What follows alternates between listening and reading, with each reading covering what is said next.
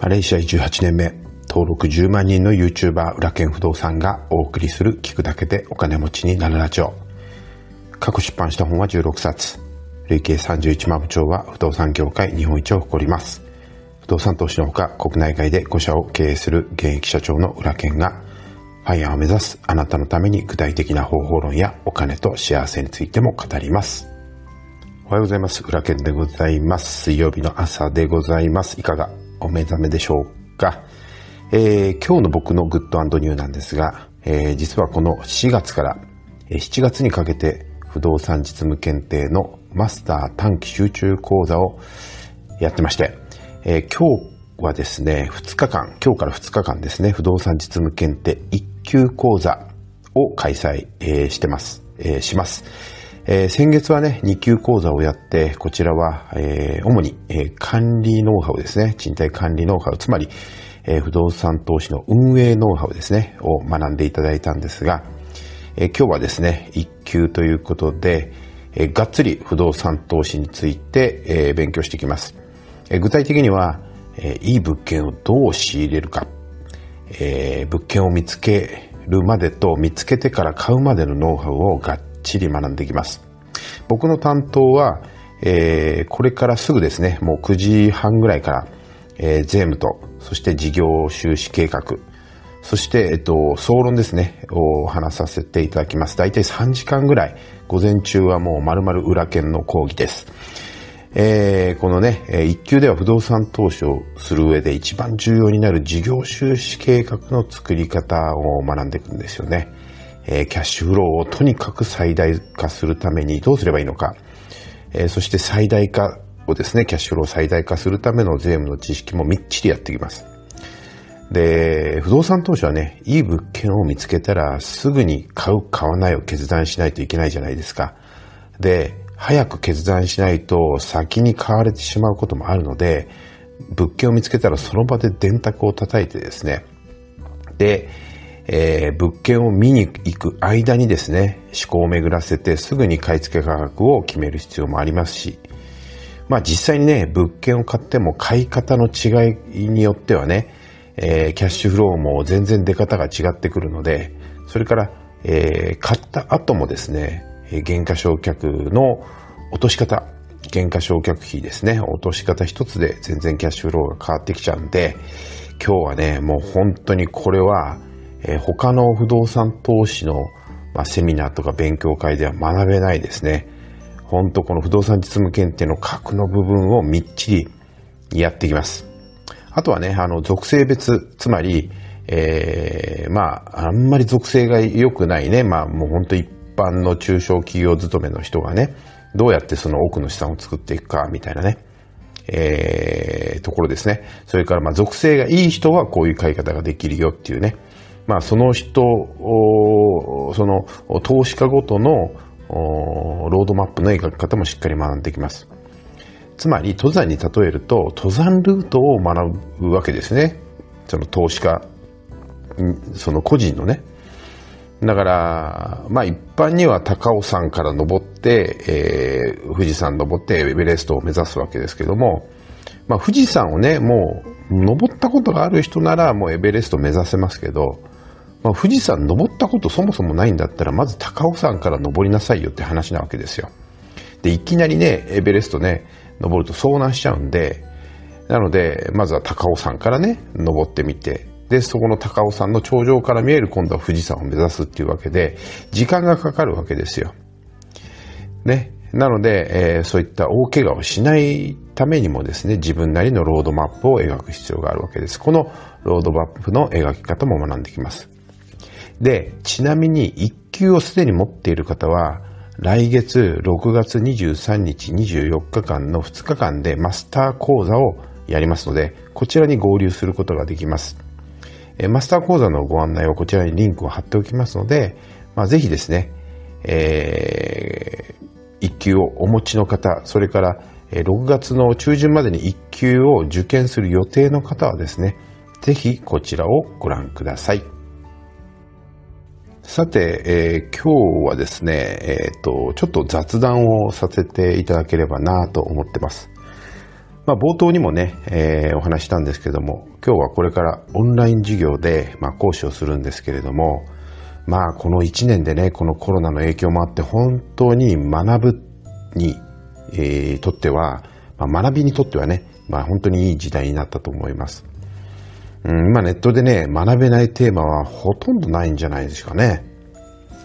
ほとんどのね、えー、なんだろう、まあ、勉強、あなたが得たい知識は、まあ、無料でね、ネットで学べる時代だと思います。例えばブログもそうですし、えー、僕がやってる不動産系のね、えっ、ー、と、YouTube もそうですし、株も無料で学びますし、宅建もね、無料で学びますし、英語のスキルもね、英会話も学べますし、ビジネスのスキルも学べますよね。で、今ね、大学の予備校の授業もただで YouTube でね、あのー、放送されてるのもありますから、まあ、本当にいい時代ですよね。で、そしてこの1年で本当に大きく変わったなと思うのは、まあ、なんといってもオンライン講座ですよ。以前はね、セミナーを開催するには会場を取って、で、集客をして、あ、実際にね、皆さん電車とか飛行機乗ってきてもらって、で、2日講座だったら、あの、ホテルまでね、あの、ちゃんと押さえてもらって受講しなきゃいけなかったわけですけども、でもこの1年でね、オンライン授業が当たり前になって、交通費もホテル代もかからないし、ね、で、こうして、あの、海外から講義を問題なく配信もできますし、もちろん海外からセミナーにも参加できますし、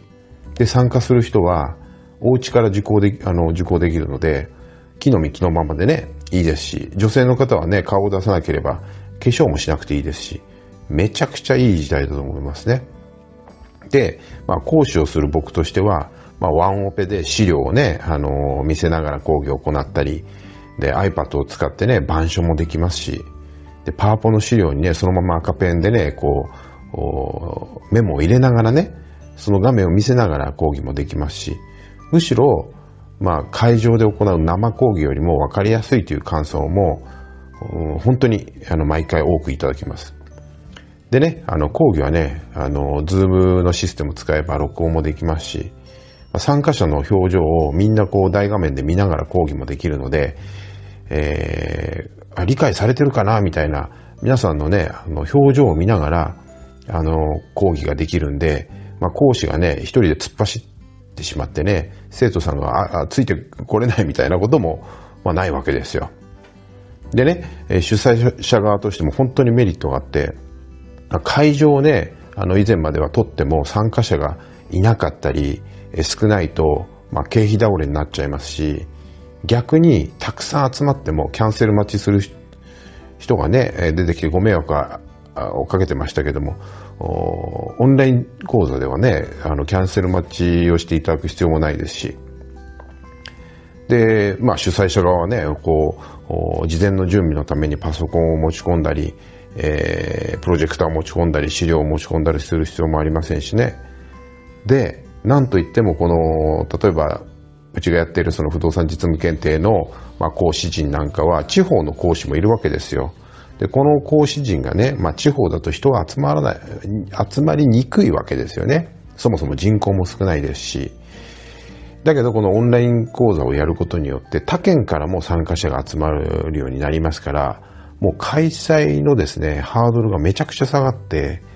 あの、この1年で不動産実務検定の講座の開催数もめっちゃ増えたんですよ。で本当にいい時代になったと思いますね。まあ確かにね、あの、実際にね、あの、講師に会ってとか、裏剣に会って講義を受けたいというニーズはあると思いますけれども、講義の理解度か、理解度っていう観点からすると、むしろオンライン講義の方が、あの、理解度が上なんじゃないかなと思います。もちろんね、コロナ禍がまあ一服すればまた生講義やりたいと思いますけれども、あの、まあ、要は学びのスタイルが本当にこの1年でガラリと変わったということです。だけどね、まあ、あの、主催者側としては、まあ、簡単にね、えー、オンライン講座ができるということに甘んじるわけにはいかなくて、もちろん内容もさることながら、配信クオリティですよ。これはね、うん、テレビ局並みにね、クオリティ上げていくべきだと思うんですよね。まあ、例えば、その配信中にネットが切れるっていうのはもう本当最悪なんで、ネット環境は最悪、最強にねしておくべきだし、あの、必ずね、有線で繋いでね、あの、ネットが切れないようにしないといけないと思いますし、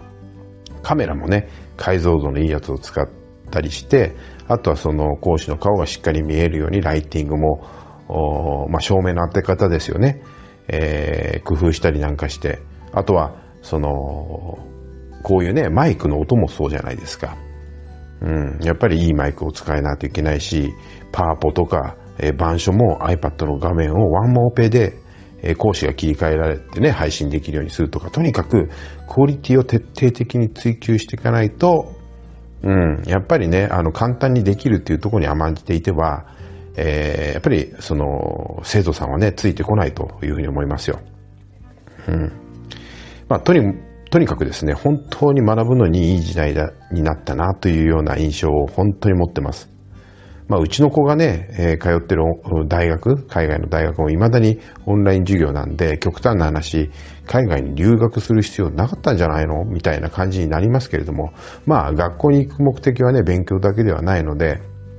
えー、もちろん、まあ、学校はね、えー、生講義に、えー、だんだんと切り替わってくると思いますけれども、でも知識を学ぶということに関しては本当にお金がないとか参加する時間がないからね、勉強ができないというのは本当にそういったボーダーはなくなったということですよね。なので学ぶ気さえあればいつでもどこでも学べるわけだし、まあ、教材はね、もう本当にそこら中に無料で転がってますし、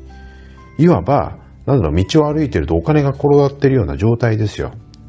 で、それをね、チャンスだと思って学んでその知識を持ってお金を稼ぐか、まあ今まで通りね、そのせっかくそのチャンスが転がってるのに、それに気づ気づいてもそれを取ろうとしないで、